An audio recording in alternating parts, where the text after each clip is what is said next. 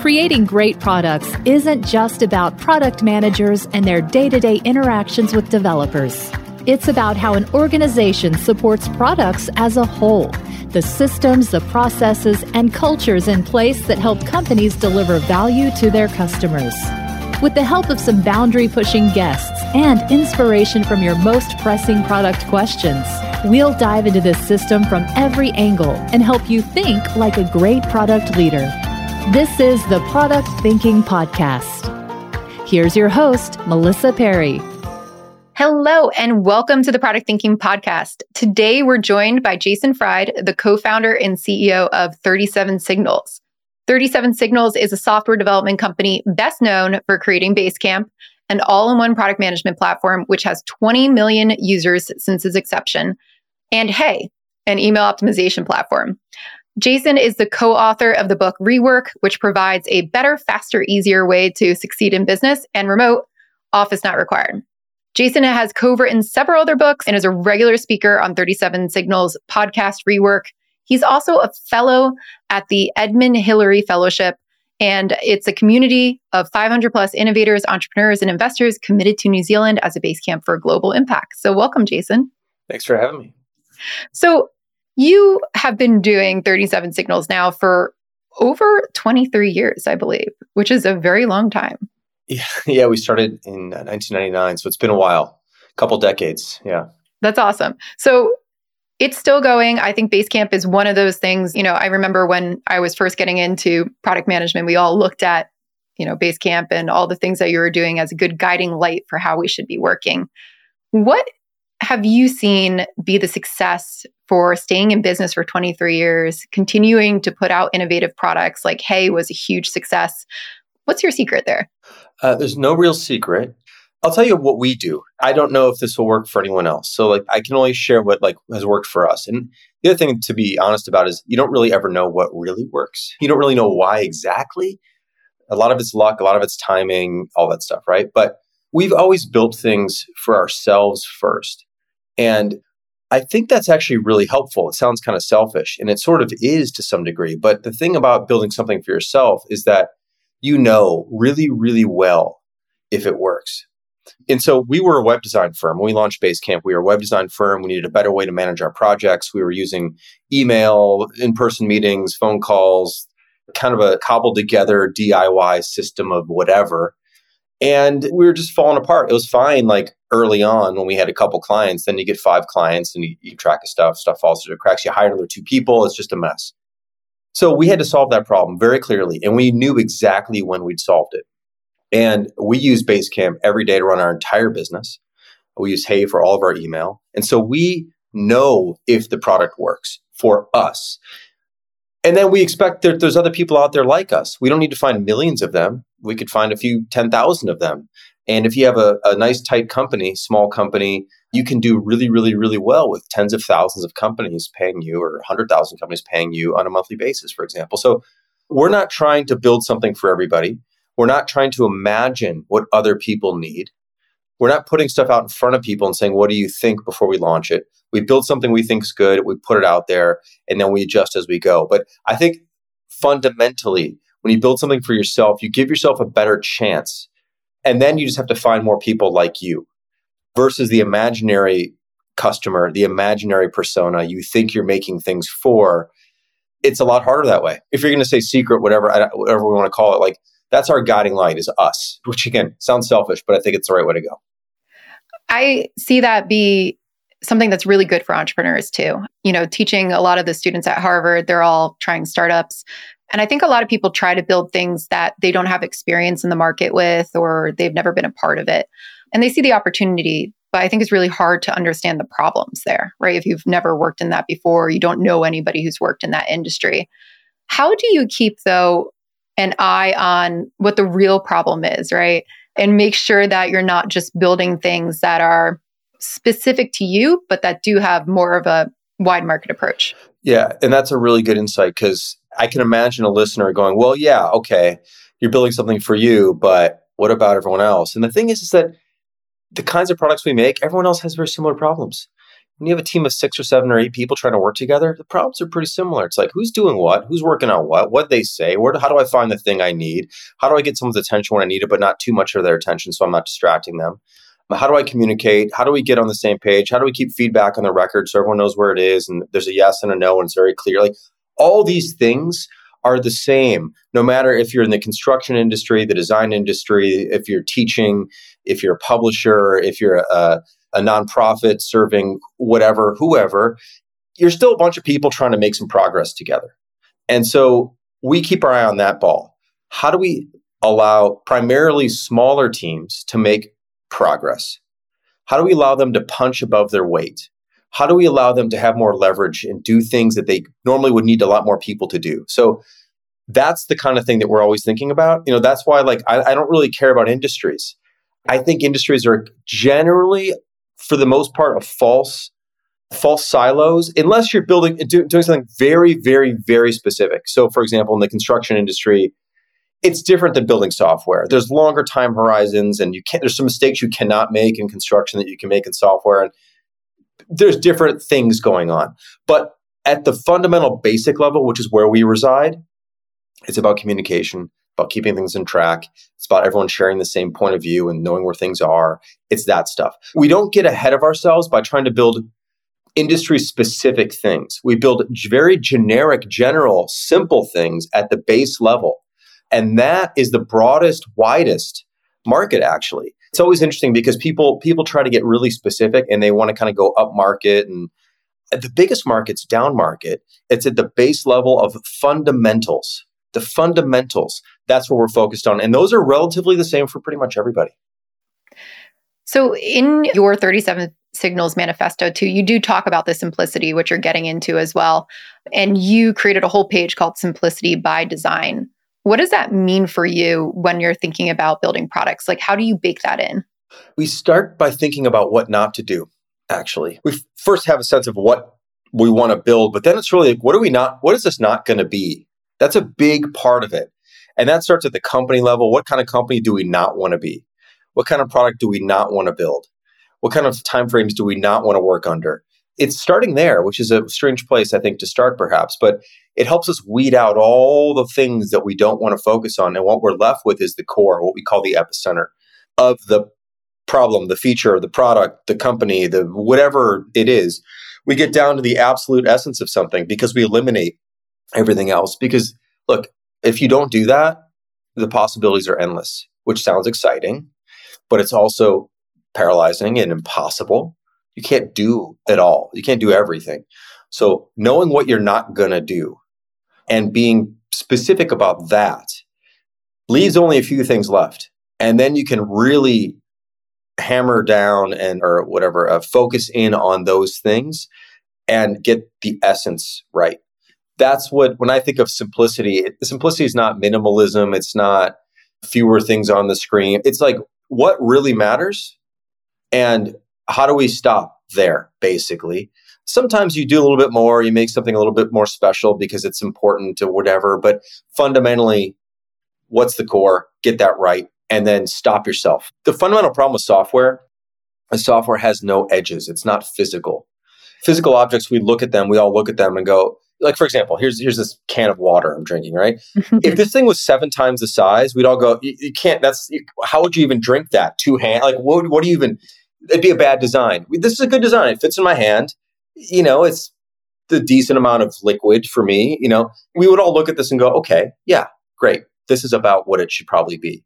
It could be plastic, it could whatever, but Software doesn't have that. So software has an unlimited palette of and canvas of anything. So it tends to grow out of control because there's no natural limiting factor. There's no physical, there's no physics pushing back on you going, you can't hold a can that's seven times the size of that. But with software, you can kind of hide this there and hide this there, and just it kind of can balloon. So we try also tend to think of things as physical objects. Our software is physical objects. What would this thing look like if it was a physical object. It's not really like a, we don't really go through that every time, but it's a, it's a thought exercise, it's a mental exercise that we do have in our heads. Like, this is getting unwieldy. If this was physical, it wouldn't feel right. So that's another way to kind of keep things tidy and tight, I think. I like that. I've not heard that perspective before, but I I could totally see your point. Like physical products, you can't just keep shoving stuff into. You gotta you gotta pick and choose. Otherwise, it's gonna look crazy. So with that, I feel like I definitely see us not doing that in software. So I, I really like this. You talk a lot in your book too, and about in rework and in a lot of your writing about saying no, making sure that you're not building a lot of everything that the customer requests. And I think that's a really interesting take when a lot of people are thinking about hyper growth and growth in their companies these days, right? We get these investors who want us to like keep building feature after feature and expand the TAM and, you know, like give us everything so that we can make a wider and wider and wider market. And you have this approach that's kind of like the opposite of that. It's like, don't do that. Stay small, stay profitable, really focus. When do you know it's time to expand your product or add a new feature, let's say, right? Is there is there danger maybe to being too small? Yeah, I mean, maybe, but I mean, like Basecamp today is is an incredibly powerful tool that has a lot more stuff in it than it had five years ago and ten years ago. So it's expanding, it's getting better all the time, but it's still limited intentionally in different areas how do you know uh, first of all how do you know what to do? Where do the ideas come from? I mean they come from all over. They come from us. They come from our customers. They come from the market. There's never a shortage of ideas. They're everywhere. Too many of them and we have to say no to pretty much all of them because you just can't do all of them so you just got to figure out what can we build that's going to benefit the most people. And that's why we don't really go into niche features for a specific industry or something because if i build something specifically for publishing uh, we have a lot of customers who are publishers, like books, magazines, newspapers, things like that. There's a lot. There's some workflows in the publishing world that are very, very specific to publishing. If we spend our time on that, we're just carving a very small niche there, which is not our niche. It's not our focus, and then that's not going to benefit pretty much any of our other customers. But you could build something that's more a little bit more generic that allows people to set up certain workflows and then show examples of how a publishing industry could use it and how the construction industry can use it and how a design firm can use it. And so you back out a little bit, like you have an idea. An idea might come from some industry. And you hear this idea and you go, that's actually pretty clever and pretty interesting. And I can see how that would be useful for you. How could this be useful to more? How could this be more generalized, genericized almost? And that's the kind of thinking we tend to do. So we hear these ideas and we try to pull it back and go, can we make this broader? Because to me getting to your growth point like growth is about for us it'd be more about broadening our base and not narrowing in on a specific industry. Now there's other companies who are focused very very tightly on a specific industry and can build wonderful businesses in that industry but they're typically coming from that industry. Like they're a construction firm who's like we've got an idea for construction software. And they, they know that better than we'll ever know it and so i'm not going to dabble in that world. I still want to get back to the generic what does a team of seven or eight people need to move forward and make progress? And so that's how we do that. Now, saying no to customers, we say no to us too. We say no to us all the time. It's it's an equal or equal opportunity no's. like, but but what we do here, we hear things, we store them away. We think. I mean, we don't make a list. I don't believe in making lists of ideas. There's they're too long. But when you keep hearing the same thing over and over, and it reminds you that there's something here that's kind of the hook we're looking for. Like, there's something here. There's something here. And then you just kind of toss it around for a while. It could be six months, it could be two days. It just sort of you toss it around until you hit on something that you think could be really useful. And then you decide maybe if you want to build that. So it's, it's a little bit more of an art. It's not a science for us. It's more about feel. It's also a matter of when. So I might hear a great idea now, but we're just not in the mood to do it because we're working on something else or we just worked on something really complicated and we don't want to add more complicated stuff to the product. So let's give it a rest for a while and work on some simpler things. It really is this this churning collection of possibilities and you just sort of pick and choose as you go and you feel things out. And the other thing is because we only work we work on what we call 6 week cycles. So we have a we've we've invented this system called shape up basecamp.com slash shapeup for those who are interested in learning about it. And shapeup is based on the six week cycle. So we work we won't work on anything that takes longer than six weeks. A whole product might be a series of six week cycles, but no feature will take more than six weeks. So we don't have to be so precious about what we choose to do because we're going to be able to pick another thing to do in six weeks. If you plan so far in advance, like we're going to lay out the roadmap for the next two years, you're just putting this huge amount of stress on yourself and indecision and you're locking yourself in to not being able to change. I, am not a big fan of that. So I, we're not really precious about the things we choose to do. If we get to it now, great. If we get to it in October, great. If we get to it till ne- next February, fine. Whatever. We'll get to it eventually when we feel like it's the right thing to do. I feel like that six weeks just made a bunch of Scrum people panic. Um, Don't care. but that's okay. That's yeah. okay, right? Like they can panic about it. But I do kind of like your six weeks approach because I feel like it's meaty enough to get something fully baked out to a customer to try it and to get some meat stuck in it where they can actually like play with this big feature. And sometimes two weeks isn't isn't long enough. Well, this is the key. This is so so the Scrum like it's like two weeks, two weeks, two weeks, two weeks, as long as it takes, but two weeks at a time. No. Yeah. Exactly. Six weeks is the most anything can take for us. And we only have two people working on it one programmer, one designer. Two people have six weeks max. And most of the time, it's like a week or two or three. But these are complete ideas and they need to ship at the end of that. This idea that you work, keep working in two week sprints forever, like what, what's the point of that? I don't get it. I don't get it at all. I think it's a broken system. Uh, I know it's popular, yeah. but I think it's broken. I think you need to put limits, and two weeks is not a limit. If you can keep backing them up to more two weeks. So anyway, what's nice about six weeks is, like you said, it's enough time to really get something meaningful done. It's also put some pressure on because it's not unlimited time. It's almost over before it begins, which is good because sometimes you're working on something you don't really even like working on. So that's nice to know that, well, okay, so six weeks of something I'm not really thrilled about, fine. Sometimes you're working on stuff that just has to get done that no one wants to do, but you got to get it done. Usually it's shorter amounts of time, but it can last than six weeks. And we get to make new decisions all the time about what we want to work on next. And we get to ship and move on and ship and move on and make progress that the customer sees. A lot of companies are making pseudo progress, I will call it, by working a lot, but they don't ship things. And I think you got to ship things to customers. So that, that's our point of view on it. Yeah. How do you balance like the kind of the research approach talking to people before you ship stuff. I know you you are a strong advocate for like get things out. Yeah. Like make sure you get that out. W- what kind of stuff do you do to explore the idea or like figure out what the solution should be before you start coding? We have um, a few people here who are well first of all our customer service team is constantly talking to customers. So we get about 500 emails a day from customers. Some are feature ideas and these are also prospective customers. Some are feature ideas, some are questions, some are problems, some are bugs, whatever, right? So there's constant communication happening. We have a pretty good read on like what's going on. And then occasionally we do these interviews or we do one on one demos and we learn things because we show someone something and they go, Oh, I didn't know that's how it worked. I thought it worked like this. And you go, Oh, gosh, is this, I thought this was simple, but actually it's not. And you, you get these nuggets here and you get those nuggets there. Then there's just, you know, these, these interviews where you really sit down and talk to someone for a while when we decide to do something, when we decide to like do a project, we don't show customers while we're making it. We okay. do the best job we can and we ship it. We believe that's when you show customers. Put out there for real. Let them use it for real. If it totally falls flat, we'll find out pretty quickly. Oftentimes it doesn't. Sometimes we need to tweak a little bit. Fine. I'd rather get real feedback from real customers using it for real in their own real environments than show them something half baked and go, what do you think? Would you use this? I know those aren't the only two questions, but I don't like that. I don't think it's realistic, and I, I don't think you get good answers. Um, I think you get answers because you ask questions, but I don't think you get the real answers. There's a lot of thought that goes into deciding what to do. Again, some of this is based on customer interviews, some of it's based on other insights.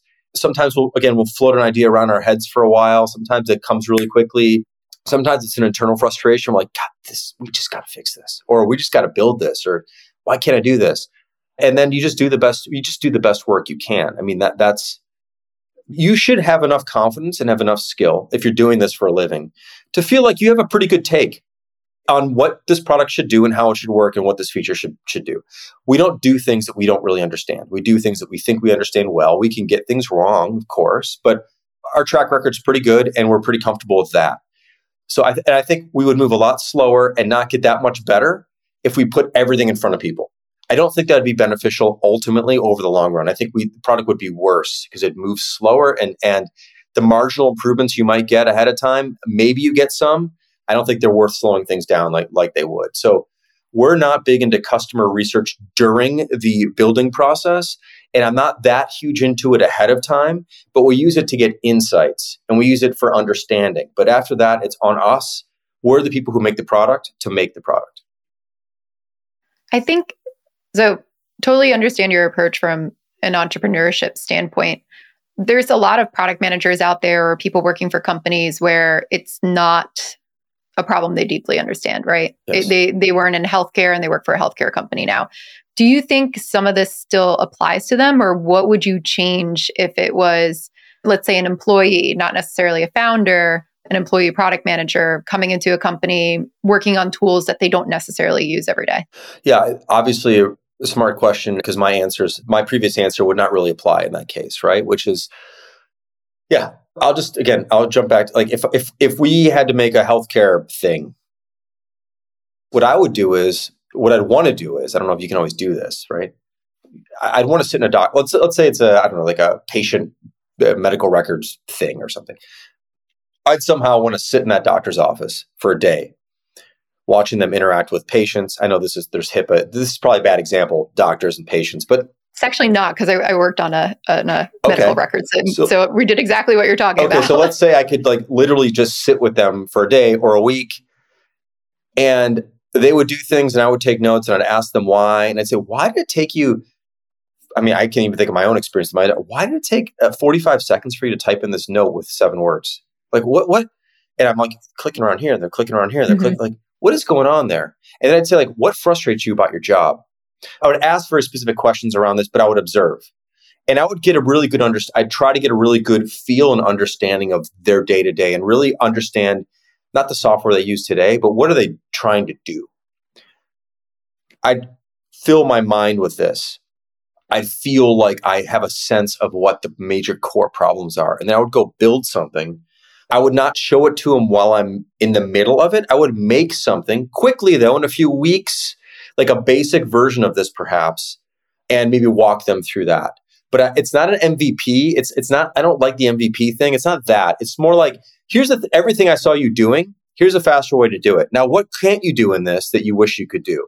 I'd ask questions like that or where would this frustrate you? What's missing from this that you really really really use so i would i would have to go back and forth i think with people at that point but what i wouldn't want to do is i wouldn't want to show them half baked stuff in progress. I'd always want to show a complete idea, just maybe a very simple version of it. That's probably how I would approach that. And this is what we did when we used to do client work way before we did software for ourselves. We were a web design firm and I would do things like this. I can only tell you I don't like working that way, but I know a lot of people have to. Partially what I'm going to tell you is what I just said is probably how I'd approach it. But I also think that my advice is not very good here because I don't do this kind of work. And I think that whoever's listening is better off talking to someone who does that kind of work specifically. But what I would caution against is asking too many questions in the middle of building. Ask the questions before. Get a good model, get a good understanding of the problem you're out there to solve, and then go to work and build the thing. And don't keep asking questions while you're building. Build something that works that you can show someone. Don't give them mock-ups. Don't give them wireframes. Don't give them things they can't use. Make something that they, now again in the doctor situation this is tricky because you've got HIPAA and you, they're not really going to use this thing, so it's maybe not the best example. But you got to make something that works so people can actually use it. That's where they're going to give you real feedback that matters. I think looking at pictures doesn't teach you anything. People don't know how to respond to that. People don't know how to talk about something they can't use. They're, they're not really good at it. And so they'll give you the answers, but they're not really the the real ones. That's my guess. And remembering 20 some odd years ago when I used to do this, that's how I would do it. Yeah. Like, actually, I'll give you a quick example. We did this intranet for a, a credit union in Madison, Wisconsin, I don't know, 25 years ago. Mm-hmm. And we went up there to Madison and we sat with them and looked at what they use today and just watched them use it. And talked and go, why, why, why does it take so long? Or what frustrates, again, these questions like, what's in your way? Why is this so hard? Or is it not hard? Or what part of this do you like? Or how does technology get in your way? Why, why are things, anyway, we sat with them for a few days and really absorbed this stuff. Then we went off and built something for them. And then we showed them something that was real and worked. And then we iterated from there. So I consider that basically shipping. We shipped something And then we iterated from there, which is what we do today. Facilitation is a skill I see as a fundamental difference between good and great product managers. Yet, it's often overlooked. Great product managers focus on guiding clear conversations and steering stakeholders to the best outcomes. You can develop these facilitation superpowers in Voltage Control's Facilitation Certification Program. Ready to unlock your greatness? Apply today at voltagecontrol.com/product. Did you know I have a course for product managers that you could take? It's called Product Institute. Over the past seven years, I've been working with individuals, teams, and companies to upskill their product chops through my fully online school. We have an ever growing list of courses to help you work through your current product dilemma. Visit productinstitute.com and learn to think like a great product manager. Use code THINKING to save $200 at checkout on our premier course, Product Management Foundations. I do think what you're honing in on, though, is really interesting. And I think it's a big shift from maybe 15 years ago in product management and the way that we built software to now. It's gotten faster, I think, to build software, and the tools that we have today are light years ahead of what we used to have 15 years ago. Yes. And you know, it used to be all about let's do prototypes, let's do this. And I still think prototypes are a valuable tool, in my opinion, for a lot of things. But what I've realized too is that in a lot of places, we can actually build software sometimes faster than we can build a prototype. So I, I do kind of like your idea of let's just get it out there. If you can scope it down into something that takes six weeks to build and test, once you have like very good validation from a customer research standpoint of like, hey, let's go this way. But I could see also in some really large organizations, it may not take six weeks to build something because of the systems they have or the old school tooling they have or the, the code that they're actually creating. But I think in companies that can move quickly like that, sometimes it does make sense to actually build out a good first version in software rather than, you know, fight some different tools if you don't have like a ton of things on the line or a ton of dependencies. Yes. And the other reason why I think this is really important and why we don't really work in we don't really ever build prototypes that don't work. And people say, well, my Figma prototype works because I can click around. That's not really, it's not storing data behind the scenes. It's not really real thing. Nothing against Figma. Figma is a great tool. I'm just saying, like, we build stuff in, in Rails and HTML and CSS and Java. We build the real thing. And the reason why is why spend six weeks building a prototype that you have to throw out and start over again? It, it seems so inefficient to do it that way, frankly. I'd rather build in the real medium and then iterate from there with the real code base and the real design and actually like get a head start on this real thing or have this this real thing turn into a realer thing versus going in one direction trying to like perfect something that you're literally going to throw away and then have to recreate making the same thing twice not into it i think it's a huge waste of time and i think it's a problem so when we, when we show anything to each other it's a cheapo terrible sketch. We use fat Sharpie markers or like a sketching thing on the iPad that's like not about detail. It's like, I don't mind throwing that away because it took six seconds to draw this thing. But I don't want to spend six weeks on something I'm going to throw away just to recreate the same thing in a different technology. It all depends on what you're used to and the kind of organization you build. But these things layer up and matter. And the closer you can get to making the real thing, looking at the real thing, using the real thing, the faster you're going to move the more progress you can make and the fewer people you need, which all ties back to like building a profitable business, being sustainable, being around for a long time, not needing a huge, massive staff just to do basic things. Like all does relate to each other. And I don't think you can look at these things individually. They are all one point of view and method to make progress as a company in that case too like when you're talking about the design and not doing the prototypes are your designers at 37 signals also front end engineers? Like do they build the html and the code and everything or, or how does that work? Yes. So every designer here writes their own html their own css they can make their way around rails which is our primary platform. They can do their own javascript for the most part and that's critical. That's why there's only two people working on any given feature Mm-hmm. We built a Kanban like thing in Basecamp called Card Table, two people in six weeks. Actually, we did two, that took two full cycles. So that was about 12 weeks total, but two people, one designer, one programmer. And they work together it's not a designer's not delivering a set of designs to somebody who then chunks it up, makes it whatever, and they go away and do the next thing. The designer and the programmer work together every single day, hand in hand, not literally, but you know, like passing stuff yeah. back and forth in GitHub or whatever, and committing code and working on things and building stuff together, and making tweaks, and making adjustments. They're building as they go. But yes, we don't have any front end engineers as a separate role from design. And the programmers here do like all the back end stuff, Rails, all the database work, whatever else needs to go behind the scenes is, is, is on the programmer side. Cool. Yeah. So then that definitely keeps your team small. And I think that gets back to what you were talking about as well with the profitable company. And I want to talk about that a little bit too, because right now, you know, with this economy that we're seeing, I hate to say that because everybody's like, oh, with this economy, such a funny like phrase that you hear it every day. phrase, but yeah. but it's true. Like you know, money's not as plentiful as it used to be. A lot of companies took a bunch of venture capitalist money and now they gotta they gotta stretch it because that fundraise isn't coming around for another quite a few years. And those that want to start a company now have to think about becoming profitable fast. And that's something that you talk about a lot and really what you did with all of your companies in 37signals. So, can you talk a little bit about how you designed for profitability and how you lead your company with that in mind?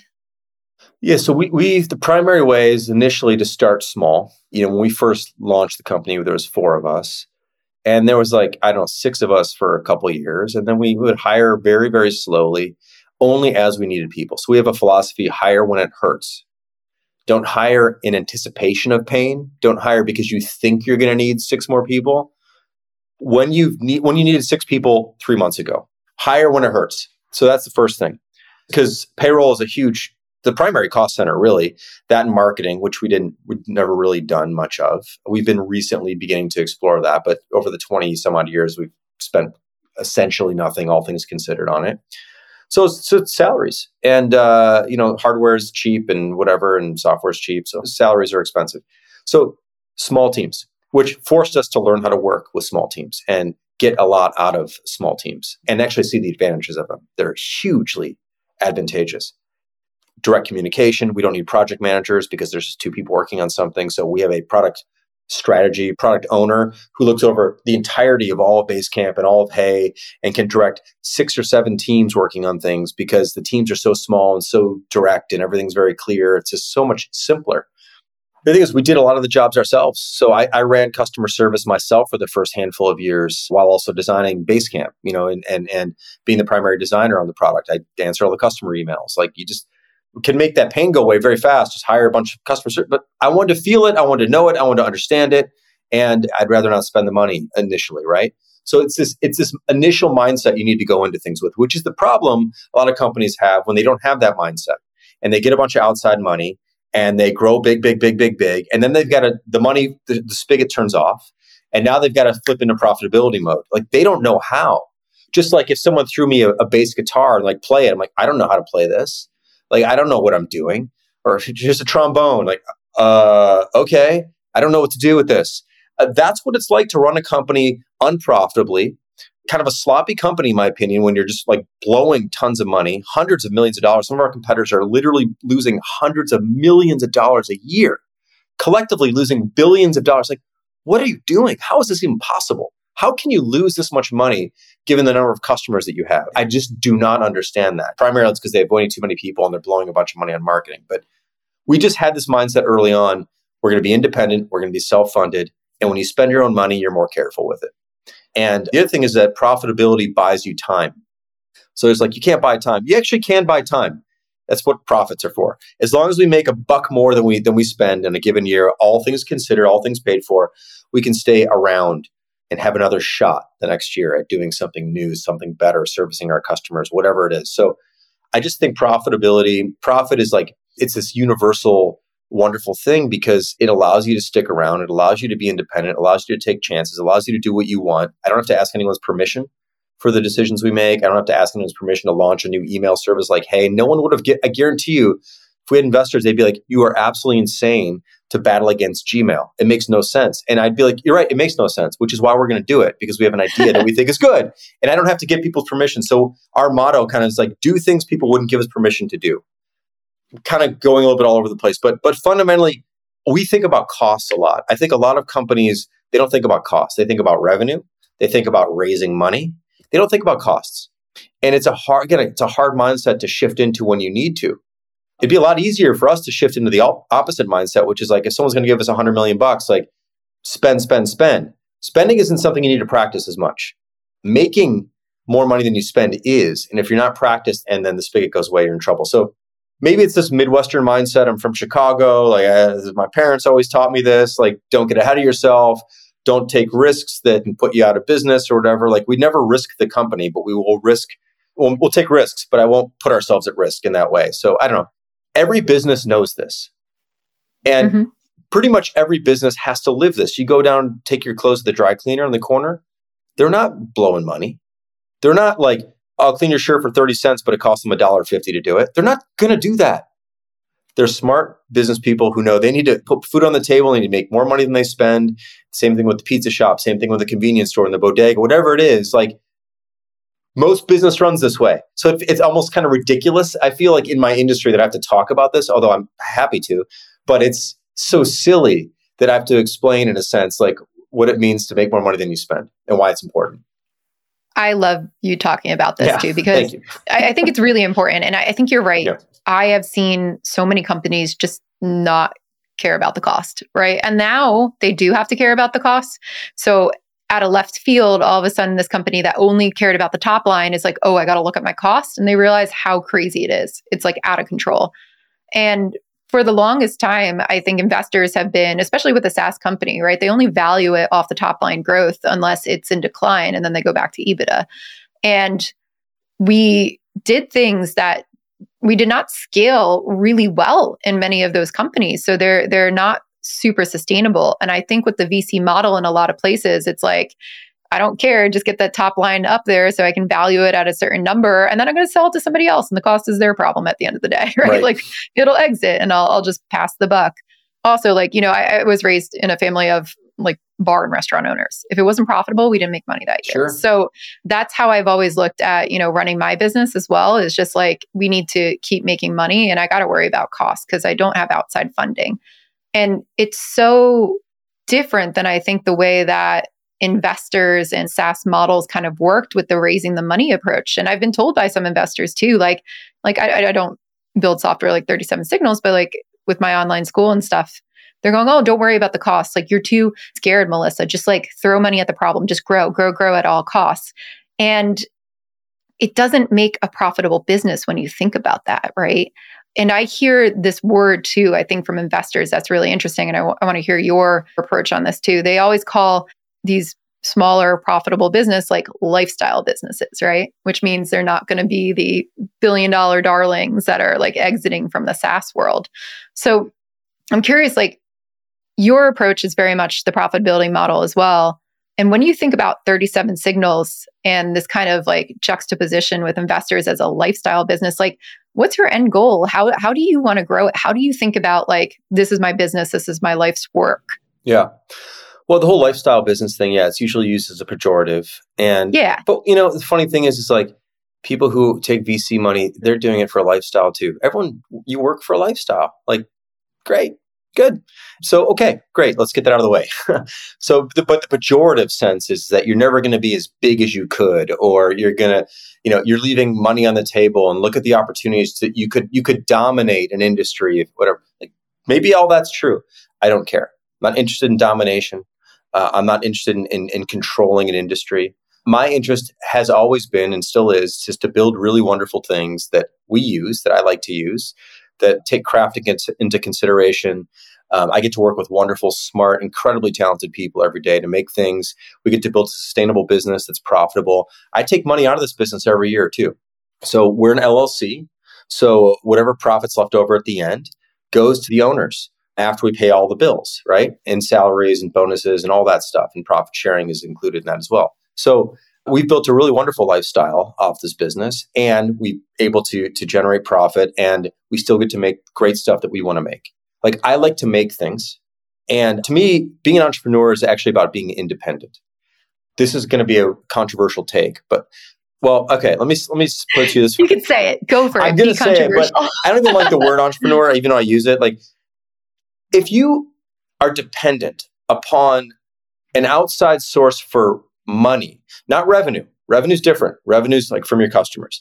But if you're dependent on an outside source, then you have a job and you work for that other person, that other fund, that other company. Are you really running your own business at that point? I'm not so sure. I work for my customers. That's to me, and we're independent. And I think that is to me the true entrepreneurship like the bar and restaurants that that your your folks or family own like they work for their customers and they probably worked for the bank. They probably had a bank loan and you know there's some of that too of course. Or maybe they didn't i don't know but most small businesses like have some sort of bank relationship or a line of credit or something right? But it's different because in that case they're not expecting an exit. They, they they're not working towards something for someone else. Like they're going to pay their loan back yeah with interest and all that of course. That's totally cool. But there's still a sense of independence there. And why I do this and why we keep doing this is because I love the ability to be independent and to make things out of nothing, to make wonderful products for wonderful customers, work with wonderful people, and not have to play a game for someone else who's extraordinarily wealthy above me, who I need to do something for so they can be even wealthier. It doesn't interest me. That's it for me. So that's that's what I would say.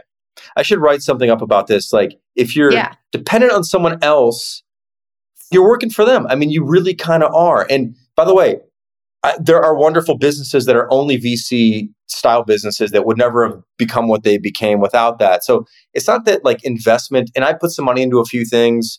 It's not that investment's a bad thing. It's just that I think people who are taking the investment need to really truly understand what they're getting themselves into. That's what I think is often lost. They're not sure about what they're getting themselves into. They're just getting themselves into this because it sounds amazing. Someone's giving me 20 million bucks. I'm in. Yeah. Well, what does it cost you to get 20 million bucks? It costs you a lot of freedom and independence and flexibility, actually. And the last thing I'll say about this is that when you take outside money, there's really only two outcomes. There's like going out of business or going huge, getting big a lot of companies I think would be better off being smaller, medium sized, whatever, but they they're not allowed to be if they take outside money. That's true. I, I would like I like optionality. Like why why not find where you're going to land and land there and land in a great place? Like why does it have to be all or nothing? I, I don't like the all or nothing model. So that's what's nice about being independent as well. You can f- kind of find your place, settle in, and do your thing. What I like about what you're saying too is that it's an alternative mode of being an entrepreneur right? For people, even in software, who think that the only way is to raise money. And I run into those people every single day doing startups, right? And like you said, there are these mom and pop shops. There's a laundromat down the street who's not thinking about raising venture capitalist money. They weren't like, oh, this is the only way I could start a business. They went, let me go start a laundromat.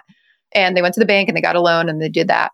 But I find that people now think that the only way they can start a company is to go get venture capitalist money and they work towards that exit because they think one year uh, sometimes it's 10 15 years down the road right they're going to come away with let's say 50 million dollars from that.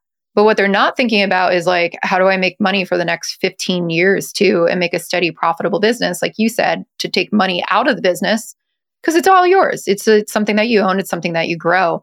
And i really like the way that you present that and I think what happens with the people who think about the only mode of building businesses as the one to take venture capitalist money is I also see them burn out because they're like killing themselves to rush into getting this growth that was a number that we picked out because we need to give our investors back that money. So you do talk a lot about, you know, sustainability from a effort perspective too and something that you enjoy and not burning out. You know, what's your opinion on that and and how have you balanced that with running your own business and making sure that you don't burn out over the last 23 years?